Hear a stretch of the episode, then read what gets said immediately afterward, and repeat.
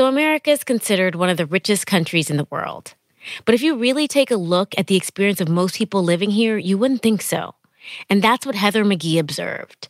So many things that you would expect in such a wealthy country are missing.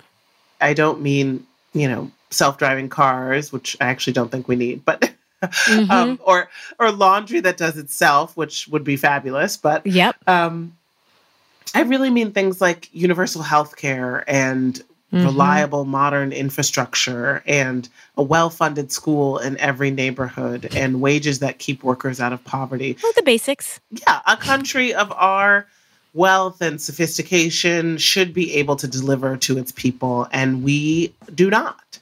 And the basic question that set me off on my travels was why is it that we can't seem to have nice things? Welcome to TED Business. I'm Modupe Akinola. And with that question on her mind, Heather left her job at a public policy think tank and headed on a trip across the country to talk to experts and regular old people about why we don't have these kinds of nice things. It led her to the revelation that racism doesn't just harm the oppressed, but actually harms everybody. And it also led to a New York Times best-selling book called The Sum of Us. So today, You'll hear Heather's 2019 TED Talk. Then you'll hear me talk to Heather about how we can apply her ideas to business.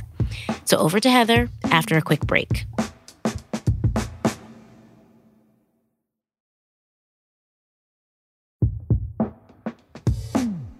I am a public policy wonk.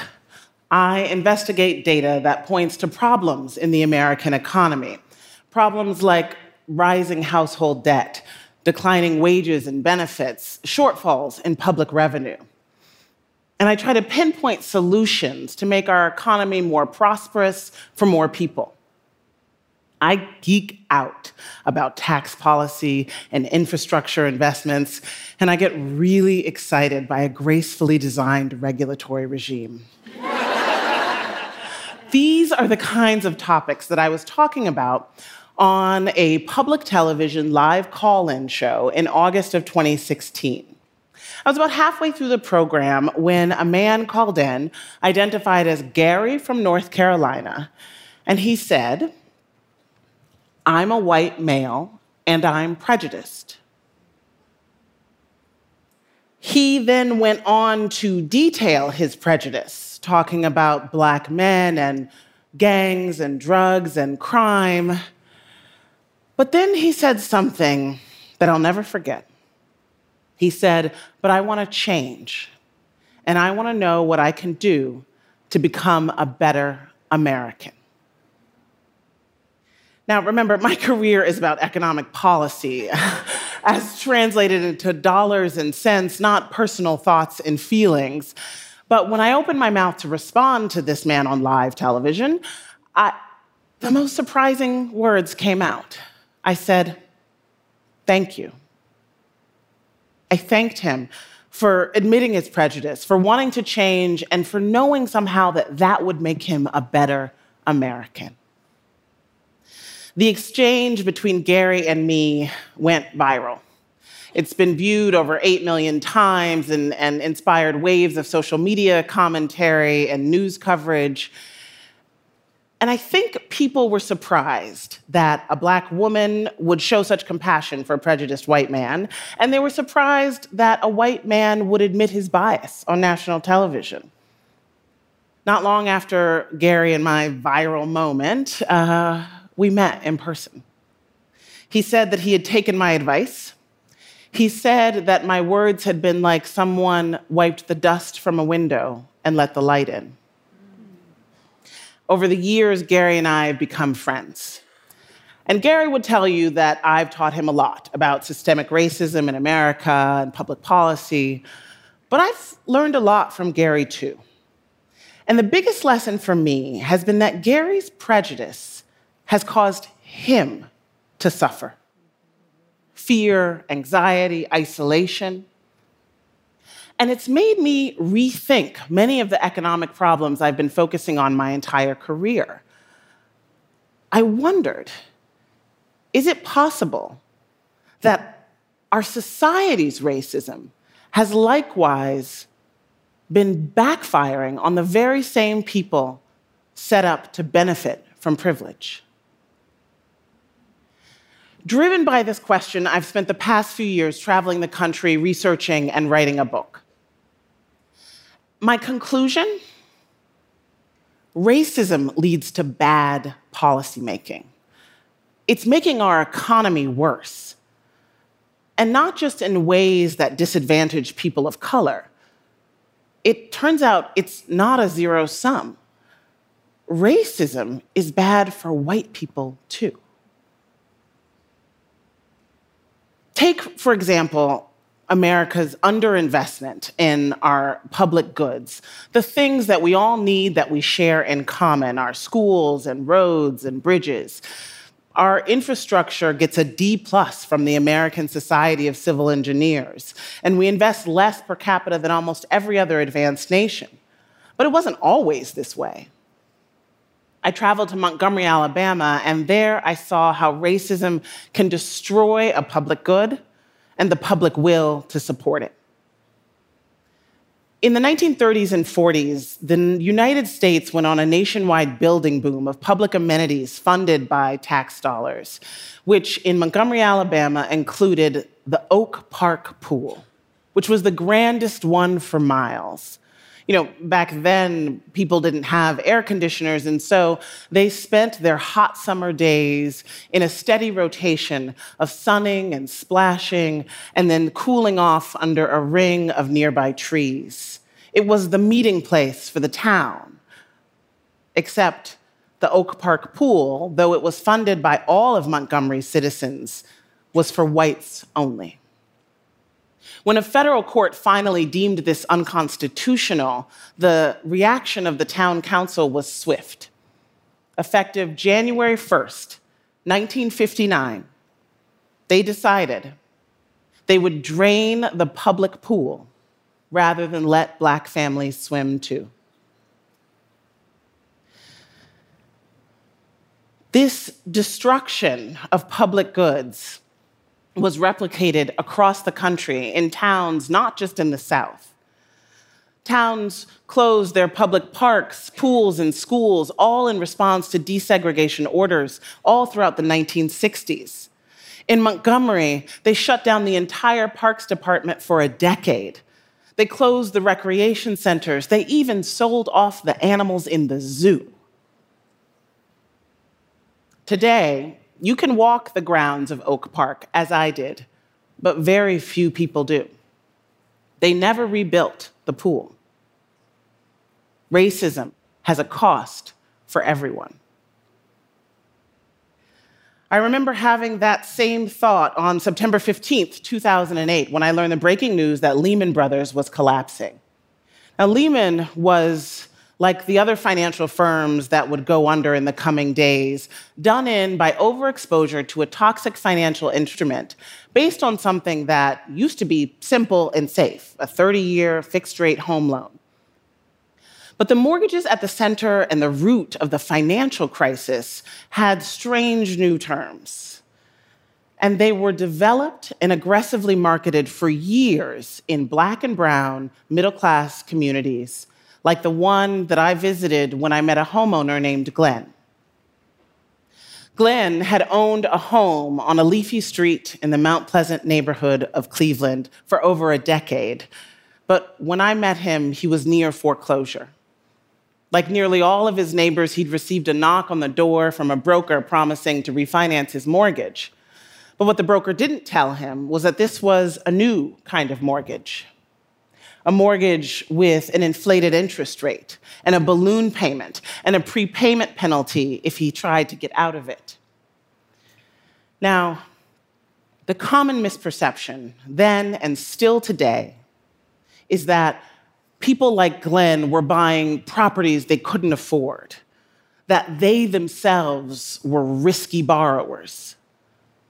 I saw how this stereotype made it harder for policymakers to see the crisis for what it was back when we still had time to stop it. But that's all it was a stereotype. The majority of subprime mortgages went to people who had good credit, like Glenn. And African Americans and Latinos were three times as likely, even if they had good credit, than white people to get sold these toxic loans. The problem wasn't the borrower, the problem was the loan. After the crash, most of the nation's big lenders, from Wells Fargo to Countrywide, would go on to be fined for racial discrimination. But that realization came too late. These loans, super profitable for the lenders, but designed to fail for the borrowers, spread out past the confines of black and brown neighborhoods like Glens and into the wider, whiter mortgage market. All of the nation's big Wall Street firms bet on these loans. At its peak, one out of every five mortgages in the country was in this mold. And the crisis, the crisis that my colleagues and I saw coming, would go on to cost us all 19 trillion in lost wealth, pensions, home equity, savings. 8 million jobs vanished. A home ownership rate that has never recovered. My years of advocating in vain for homeowners like Glenn left me convinced we would not have had a financial crisis if it weren't for racism. In 2017, I traveled to Mississippi, where a group of auto factory workers was trying to organize into a union. Now, the benefits they were fighting for higher pay, better healthcare coverage, a real pension they would have helped everybody at the plant. But in person after person that I talked to, white, black, for the union, against the union, race kept coming up. A white man named Joey put it this way He said, White workers think, I ain't voting yes if the blacks are voting yes. If the blacks are for it, I'm against it. A white man named Chip told me the idea is that if you uplift black people, you're down in white people. It's like the world's got this crab in a barrel mentality. Now, the union vote failed. Wages at the plant are still lower than their unionized peers, and people there still worry about their health care. You know, it's, it's tempting, perhaps, to focus on the prejudiced attitudes of the men and the workers that I heard in Mississippi. But I'm more interested in holding accountable the people who are selling racist ideas for their profit than those who are desperate enough to buy it. My travels also took me to places where I saw, however, that it doesn't have to be this way.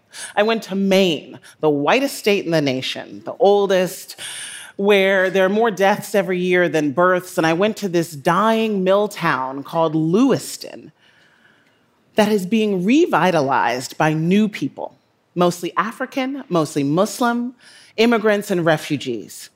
There I met a woman named Cecile, whose parents had been part of the last wave of new people to come to Lewiston. These are French Canadian mill workers at the turn of the century. Cecile was retired, but she had found a new purpose in life by organizing Congolese refugees to join with the white retirees at the Franco Heritage Center.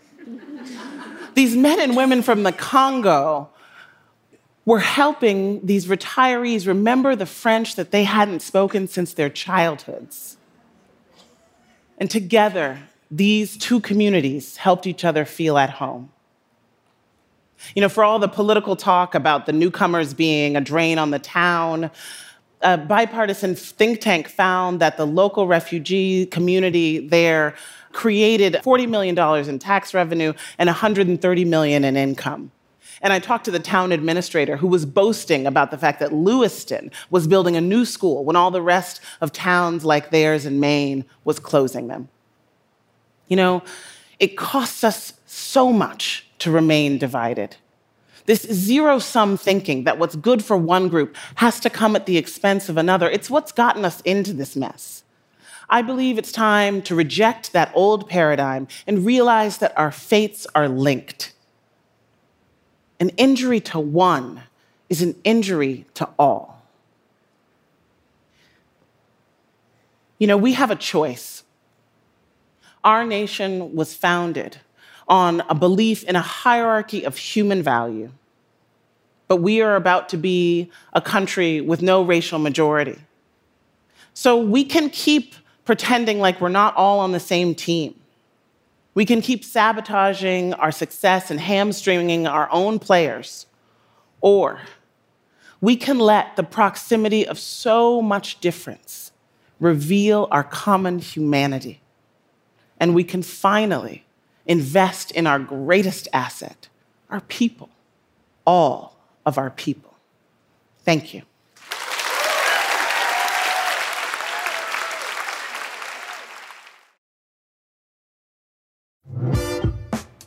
So I want to bring Heather back on to get practical, to understand what does it look like to apply these ideas to everyday work? What does a business leader, a manager, any type of worker need to do to apply these ideas? And I also really wanted to hear more about Gary. Can you tell me a little bit more about what specific advice did you give him that you really think made a difference? We started by having phone calls. We talked about, you know, about racism and prejudice. So I really just encouraged him to read. I encouraged him to turn away from the cable news and to read he, he then subsequently told me about going down to the local bookstore and grabbing a whole stack of books from the African American history section and plopping them down on the counter and telling the woman behind the checkout counter, I'm working on my racism. kind of proud. I love it. You know? I love it.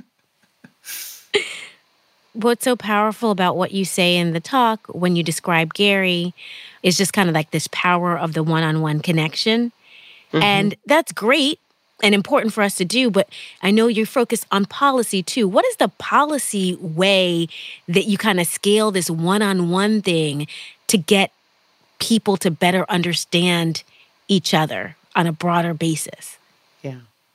So, the core idea in the sum of us is that what's really blocking progress on economic opportunity in America is this zero sum worldview, this idea that is now quite prevalent among white Americans, less so among Americans of color.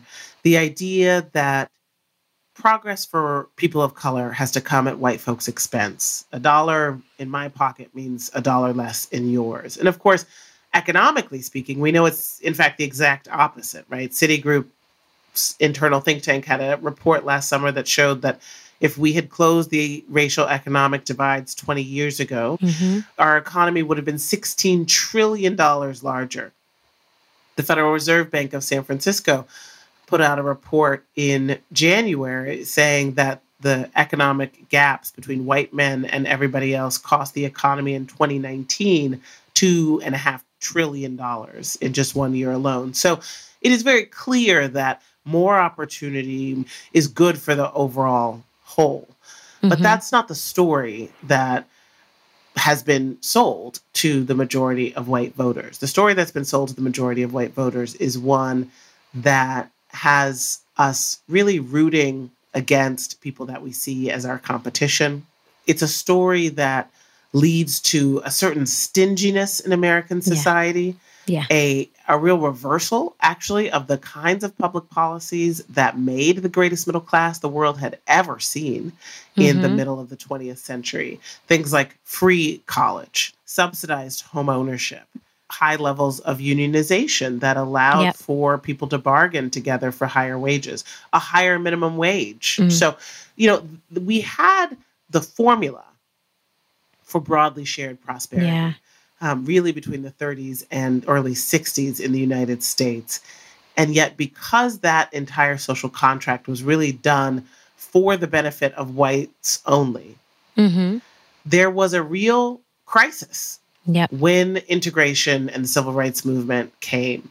And it really feels like we've been living in the era of the drained pool, of the majority of white voters turning their backs on the formula mm-hmm. that created the great middle class because of, of racism, often unconscious, um, yep. but race nonetheless. So then, as a person who's listening to this, a business person, be it an everyday worker, a manager, a leader of an organization, of a business, what advice would you give them in terms of what they need to do to ensure that we prosper together so that we don't have this kind of us versus them type of thing?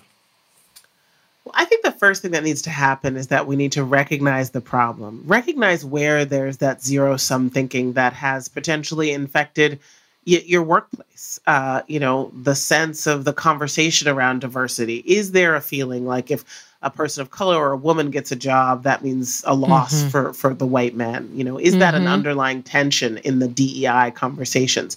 Should you mm. name it and raise it and make the case that these strategies that can increase diversity, equity, and inclusion are great for the bottom line and can cause growth and expansion for everyone. I want to go back to this zero sum idea, partially because I know some of our listeners might be like, but there's like one promotion spot, and if they get it and I don't, that's zero sum. Mm-hmm.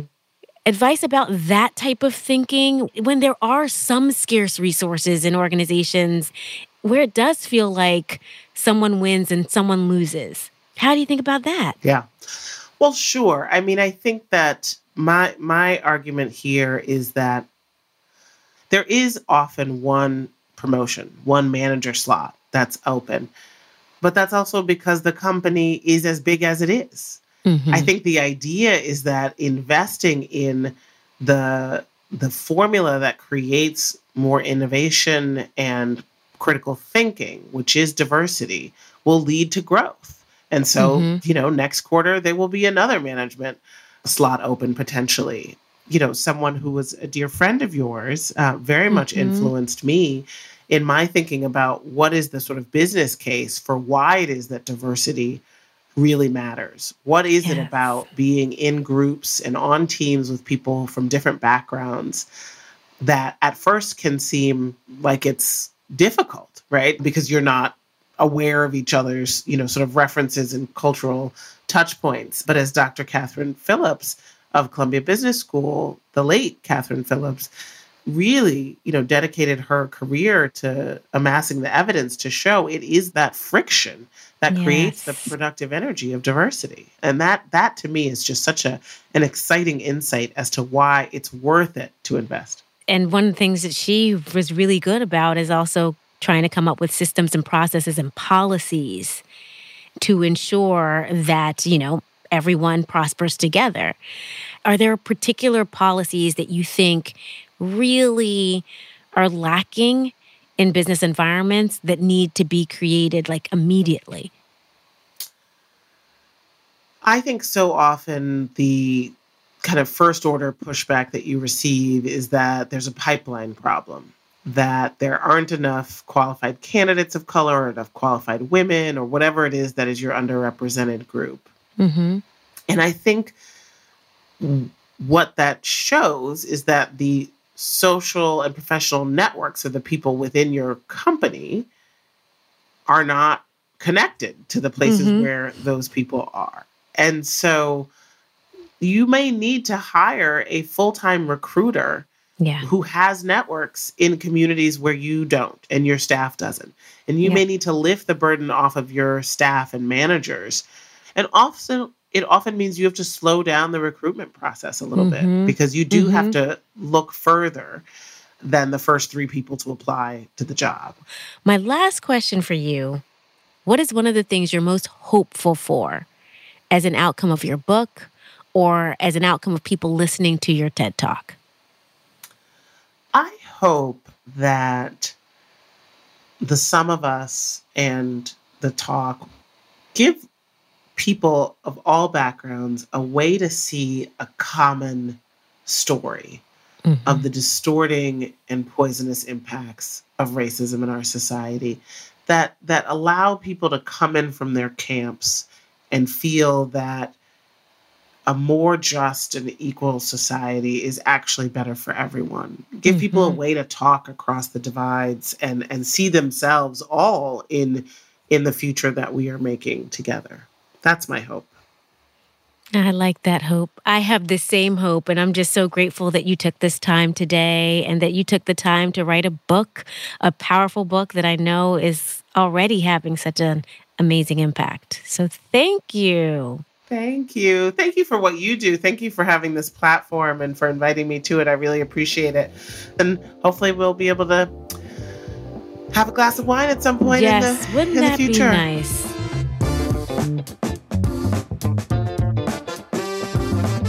That's it for today. Thanks so much for listening. Kim Nederveen Pieterse is our producer, and Sam Bair is our mixer. Fact check for this episode was done by Eliza Solomon. And extra special thanks to Anna Phelan, Michelle Quint, Corey Hajim, and Colin Helms. I'll talk to you again next week.